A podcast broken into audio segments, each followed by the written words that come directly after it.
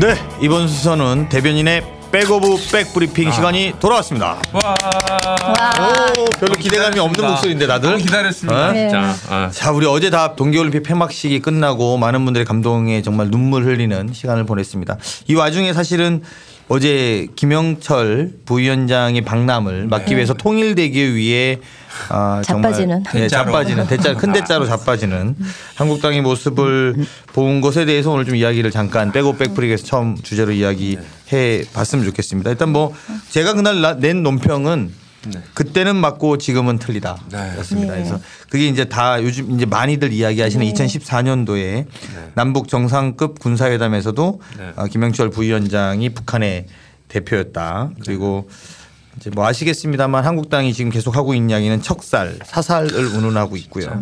또 체포해야 된다 뭐 이런 이야기를 하고 있는 와중에 그 당시에 이제 새누리당, 한국당의 전신인 새누리당이 남북 대화가 꾸준하게 이어지기를 기대한다는 논평까지 냈습니다. 2014년의 김영철과 지금의 김영철 어떤 차이가 있다고 생각하십니까? 똑같죠. 똑같고 그리고 일단 저는 상황이 다르기 때문에 일단 축하해 주러 왔지 않습니까? 그리고 지금 뭔가 협의를 하기 왔는데 사살해야 된다라는 표현을 하면서 대자로 눕는 거 저는 진짜 어떻게 보면 제가 제 집사람이랑 같이 TV를 보면서 참 모자라다 사람들 이렇게 얘기를 했었거든요. 좀 부끄럽습니다. 세금이 아까워지는 순간이라고 제 집사람이 코멘트를 하더라고요. 남북 장성급 군사회담이라서 군사회담이니까 괜찮다라고 보수 언론에서는 또 이야기했는데요. 우리 박경민 의원은 어떻게 생각하세요? 그 어저께 그 음모론까지 얘기를 하더라고요. 그 9시 5분부터 컬링 시작했는데 그 시간에 맞춰서 박람을 하게 이렇게 플랜을 짜서 국민들의 모든 시선이 컬링으로 가 있을 때 살짝 대박이네, 대박. 대박이야. 정말 별별 음모론이 다 난무를 해서 정말 막말도 전염이 되나. 김성태 원내대표가 막말을 하니까 장제원 이분 수석대변인도 예전에 바른정당 가고 그랬을 때는 살짝 뭐 좀 합리적인 듯도 했는데 수석대변인 되면서 보니까는 정말 그 전염성이 강한지. 그러니까 합리적인 척을 한 거예요. 지금 민낯이 드러나고 있는 거죠. 지금이 본 모습인가? 그럼요. 예, 그게 이런 척하긴 쉽지 않아요. 이런 그렇네. 척, 이게 본 모습이구나. 이런 척하는 건 쉬운 게 아니에요. 이건 뭐 제정신이면 이런 척 못하지. 정말 들어눕고 정말 그쪽 원내대표가 우리 대통령님한테 뭐 망나니 짓이라고 하고 또 수석대변인이 뭐 이적행위 뭐 이런 표현 쓰고 정말 점입 가경입니다. 네. 일각에서 보수 언론에서 그때 2014년과 지금하고 뭐가 다르냐, 그때는 맞고 지금 틀리다는 논리가 틀리다라는 논평 이후에 그때는 장성급 군사회담이기 때문에 김영철이 있는 게 문제가 안 됐고 판문점의 남측 부분에 있었기 때문에 문제가 안 된다라는 논리로 펴고 있어요. 그러면 이제 제가 다시 여쭤보고 싶은 건 또 이제 그렇다면 이제 뭐 그거는 그것 자체로도 말이 안 됩니다만 군사회담을 하러 온 전범을 만나면 그걸 빨리 체포하고 사살해야지. 그때도 못하는 거를 그것도 뭐 제가 따질 말이 충분히 있습니다만 또 하나 더 우리가 따져봐야 되는 건 2014년에 인천 아시안게임 때는 황병서 인민군 총정치국장이 왔습니다. 그때 우리 김무성 대표가 버선발로 뛰어나가서 악수하고 이랬었어요. 버선발로. 근데 그 사실은 황병서 인민군 총정치국장은 연평도 포격의 주범입니다라고 이야기하고 있습니다. 그런 부분이 아시안게임 와서 돌아다니는 건 아무 문제 제기 안 하고 지금은 본인들이 뭐 정말 척살 사살 운운하는 것은 저희들로서는 되게 이해하기 어렵다라는 거고요. 사실 이런 논리로 따지면 우리가 여기까지도 갈 수 있습니다. 1987년에 칼기가 폭파되고 그 테러가 있은 이후에 잡혔던 김현희 씨가 그거를 주도했던 주범은 김정일이다 이렇게 발표를 했었습니다. 그 뒤로 우리 한나라당의 대표였던 박근혜 씨는 김정일을 만났는데 그 주범을 만나고 온 박근혜 씨는 어떻게 평가할 건지도 입장을 내야 된다. 저는 이렇게 생각합니다. 그래서 그런 논리로는 지금 남북 간의 관계를 펼쳐나갈 수 없다고 보고요. 오히려 제가 볼 때 별로 남북 대화를 원하지 않는 트럼프 행정부의 백악관의 샌더스 대변인의 논평을 우리가 한번 되짚어보면 대화할 의향을 보인 이번 메시지가 비핵화로 나아가는지를 지켜보겠다 이렇게 표현했습니다. 하다못해 그런 그 보수도 지금 굉장히 그 트럼프 보수가 합리적 보수라고 생각 안 하시잖아요. 되게 극단한 보수인데 그런 분들도 이게 비핵화로 이어질지 대화를 통해 비핵화로 나아갔으면 좋겠다라는 의지를 말하는 것이지 이거를 뭐 이런 식으로 들어눕고 뭐 이렇게 해서 될 문제가 아니다. 이런 생각이 들고요. 사실은 뭐 우리 청취자분들에게 또 추가로 말씀드리면 1968년 69년에 푸에블로 나포, 그다음에 울진 삼척 무장공비, 네. 또 김신조 청와대 습격이 최악의 남북 대결 구도 속에서 있었습니다. 네. 당시에 박정희 정권이 위기 극복을 위해서 70년, 68년, 69년 이런 위기들을 극복해서 70년 8.15 선언을 했고, 이를 바탕으로 김일성의 동생인 당 조직 지도부장인 김성주와 접촉을 시도해서 72년에 7.4 남북 공동성명을 했습니다. 그리고 83년에 아웅산 테러 이후에 극심한 대립구도에도 막후 접촉을 통해서 84년에 이산가족 상봉을 했습니다. 우리의 역사가 보수 정권 하에서도 이런 것들을 계속 반복해서 대화로 만들어 왔던 점을 우리는 분명히 좀 명심하고 현재 우리가 정방향을 가고 있다. 이런 네, 논평으로 맞습니다. 대신하도록 하겠습니다. 궁금한 게 있는데 의원님들께 네. 저는 이제 의원이 아니니까 네. 정치인들이 이제 뭐 의정 활동을 하면서 이렇게 좀 전략적인 판단을 하지 않습니까? 네. 근데 국민들이 보기에 지금 그 자유한국당은 그냥 아무렇게나 하는 것 같은데 지금 저게 전략이 일환입니까? 아니면 아무렇게나 하는 겁니까? 저 정말 궁금해서요. 저도 이렇게 말하면 또 저보고 음모론자라고 말할지 모르겠지만 전 전략은 하나 성공했다고. 아, 어떤 게 있죠? 다른 건 모르지만 일단 권선동의 취업 청탁에 대한 비리가 지금 사라졌습니다. 아, 우리가 지금 잊고 있습니다. 이게 근 493명이었나요? 500명에 이르는 어마어마한 비리를 저질러 놓고 그 비리에 대한 책임자를 묻는 과정에 우리 5일 전에 국회 문영위원회에서는 이 질문을 저랑 임정숙 실장이랑 주고받았는데요. 네. 그게 지금 사라져 버렸어요. 이 5일 사이에 이것들을 쟁점을 강하게 올리면서 그러니까 저는 뭐냐면 더 이상의 비리가 제기되고 한국당에 대한 문제 제기되는 치부가 드러나는 부분이 네. 사실은 지금 한국당이 의원들이 계속 속된 말로 이 법원 판결을 통해서 날아가고 있거든요. 계속 날아가고 있죠. 날아가고 있는데 이번에 또 염동열 의원이라든지 권성동 의원이라든지 여기에 이 연루돼서 나오는 것들이 자꾸 포커스되면 사실 지방선거에 더 큰 영향을 미칠 거라고 보니까 제가 볼 때 한 가지 한 게 있다면 색깔론을 세게 전선을 쳐서 이게 좀 비이성적이고 이런 정도의 합리적 비판 그때그때 달라요라는 합리적 비판을 받을 수 있음에도 불구하고 세게 쳐서 그거를 좀 덮고 가자. 그러니까 뉴스는 뉴스로 덮는다는 전략. 그 정도는 네. 제가 볼 때는 전략적인 목표를 가졌다면 다행이다. 근데 장제원 대변인님은 사수대로서 너무 오버하신 거 아니야?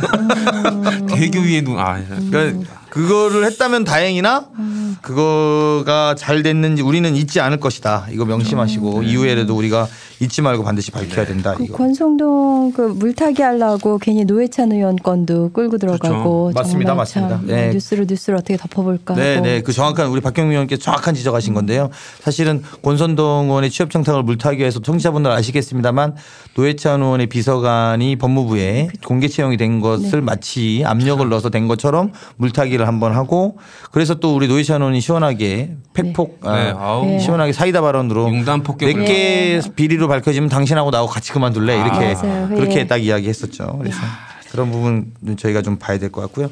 또 두 번째로 저희가 좀 말씀드리고 싶은 이야기는 이 주제입니다. 여러분들 아시겠습니다만 지난주에 있었던 국회 운영위원회에서 김성태 운영위원장이 청와대 임종석 비서실장을 증언대로 서라. 로 앉아라. 도저히 이해가 안 갑니다. 이러면서 그날 파행으로 그렇죠. 치닫았었고요. 그 다음 날은 대부분 잘 모르실 텐데 국토교통위원회가 파행으로 멈추었습니다.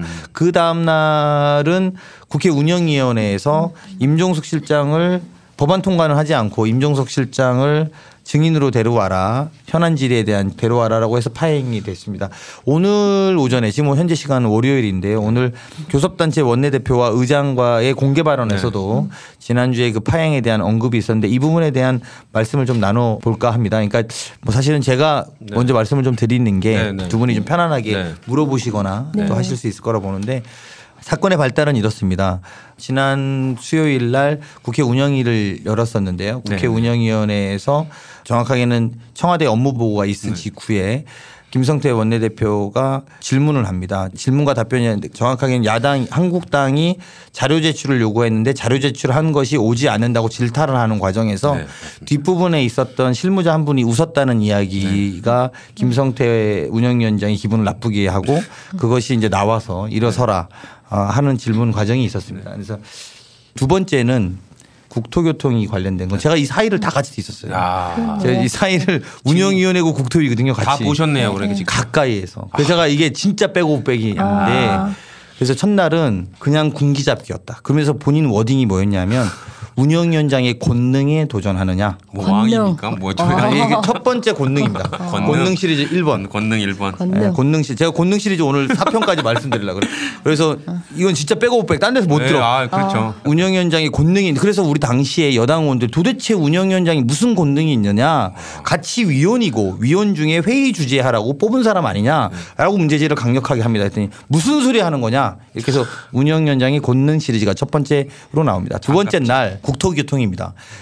해당 상임위 오전 10시에 열렸는데요. 그대로 열렸고 제 맞은편에 김성태 의원이 앉아 계십니다. 네. 김성태 의원께서 갑자기 올라온 법안과 결의안들을 이렇게 자료를 보시더니 옆에가 박덕흠 의원이라고 네. 그 이제 국토위의 간사인데 그분한테 뭐라고 이야기하시더니 막 약간 언성이 높아지시더라고요. 그러더니 갑자기 일어나서 조종식 위원장, 국토교통위원장한테 가서 해외 건설인 뭐 그렇습니다. 그래서 뭐라고 하시더니 밖에 나가서니 문 밖을 나가더니 여당의 간사와 같이 나가더니 소리가 막 높아져서 소리가 나는 거예요. 그 내용이 제가 알아봤더니 해외 건설인의 날을 네. 국가 지정 기념일로 만들어 달라고 하는 본인의 결의안이 있었는데 그게 여기에 안 올라왔다는 겁니다. 그래서 그다음부터 이제 저희 여당 의원들이 팩트 체크를 하기 시작합니다. 네. 해외 건설인 날이 왜 필요한가? 네. 그래서 먼저 우리나라 건설과 관련된 국가 지정 기념일은 어떤 게 있는가? 네. 봤더니 우리나라는 건설인의 날도 없습니다.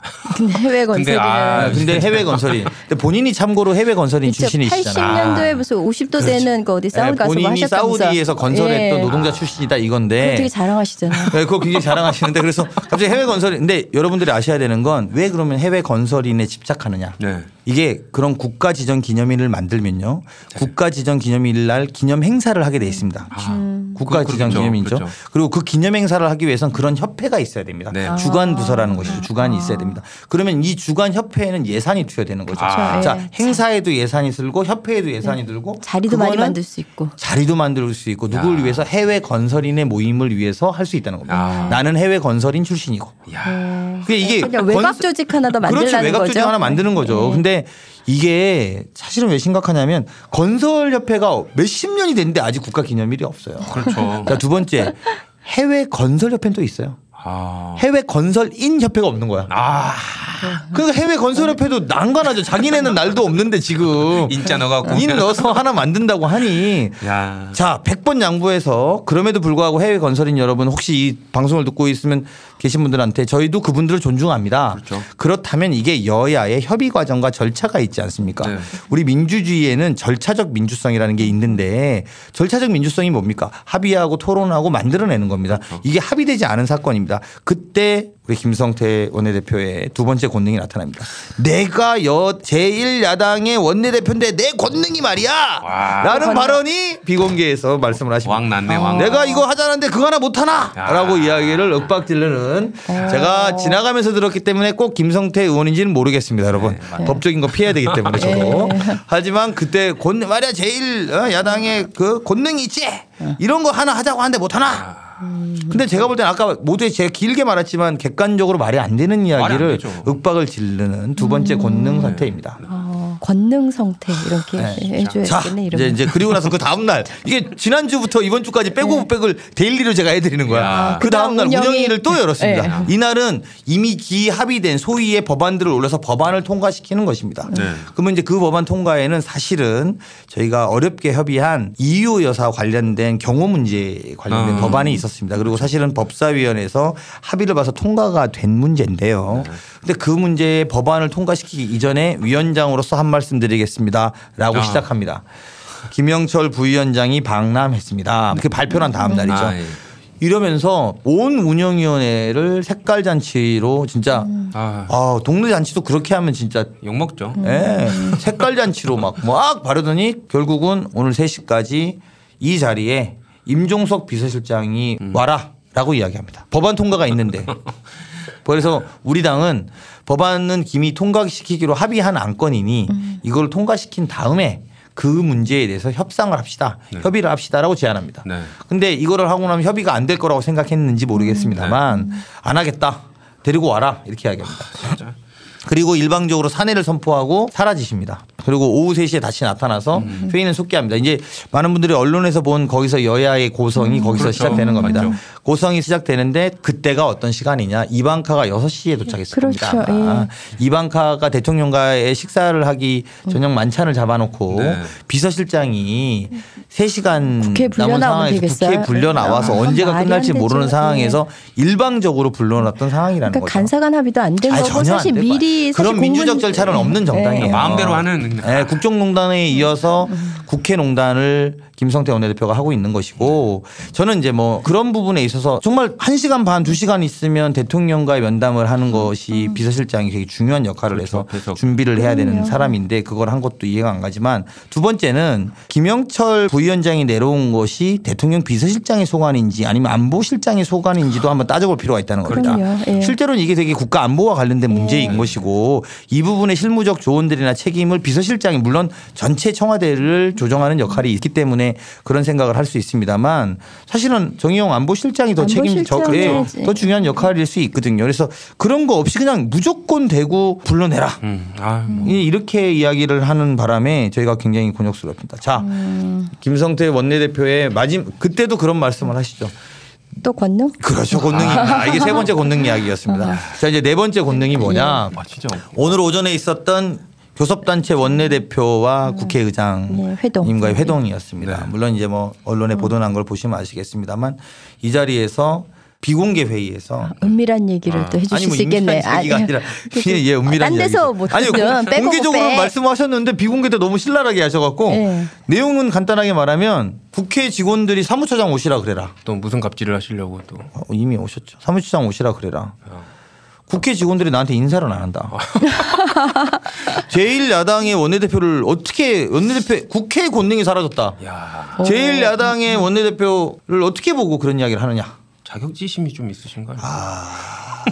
이 정도면 언행을 하고 다니는지. 이 정도면 그래서 제가 처음에는 되게 원체 막 화를 내시면서 말해서 되게 억울하신가 보다 이랬다가 생각해보니까 나도 지나가다가 또는 뭐 보기 싫어서 인사 안 하는 의원들이 있거든요. 그렇죠. 한국당엔 특히 몇 분 계세요. 그렇죠. 근데 나도 감정이 동물인데 그 사람이 나한테 인사 안 한다고 화낼 일인가. 그렇죠. 나는 이제 이런. 오죽하면 국회의원들이 인사를 안 하겠어요. 국회 직원들이. 아니야 물론 그렇지 않았을 것 같기도 하고. 그게 권위에 아니 근데 무조건 인사해야 하는 법이 어디 있어? 자격지심 아닙니까? 그 보통 그런 거 있지 않습니까? 학교에서도 너 내가 바보로 보여? 나 너 바보로 안 봤는데 근데 혼자서 바보로 보여? 막 그런 사람도 있지 않습니까? 그건 것 같아요. 이상하시네.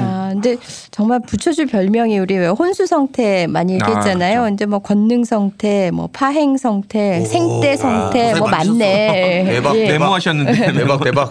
혼수성태 요즘에 댓글 1인데 우리 진짜. 혼수성태로 한번 날려줍시다. 댓글마다 혼수성태. 우리 다스는 누구 건지 이제 밝혀지고 있으니까 예. 혼수성태는 어디 있습니까? 이렇게 좀 찾는 걸로 한번 해볼까요? 예. 캠페인을. 네, 그렇죠. 진짜가 나타났다가 뭐 파행성태, 혼수성태 어디 있습니까?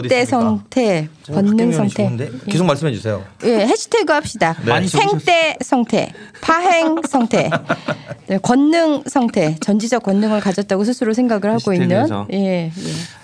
멀리 유포합시다. 저는 이제 뭐 정치인이 아니니까 모르겠습니다만은 김성태 의원이 진짜로 야당의 제1야당의 대표라면 좀 국민들을 최소한 자기 편한테는 조금 납득이 되는 행동을 해야 될 텐데 이건 뭐 말이 안 되는 행동을 하시니까. 글쎄요. 지금 그 혼수성태 저런 작태에 대해서 박수를 쳐주는 아주 일각의 극소수 그 지지자들이 있나요? 그들 결집 효과는 있는 건가요?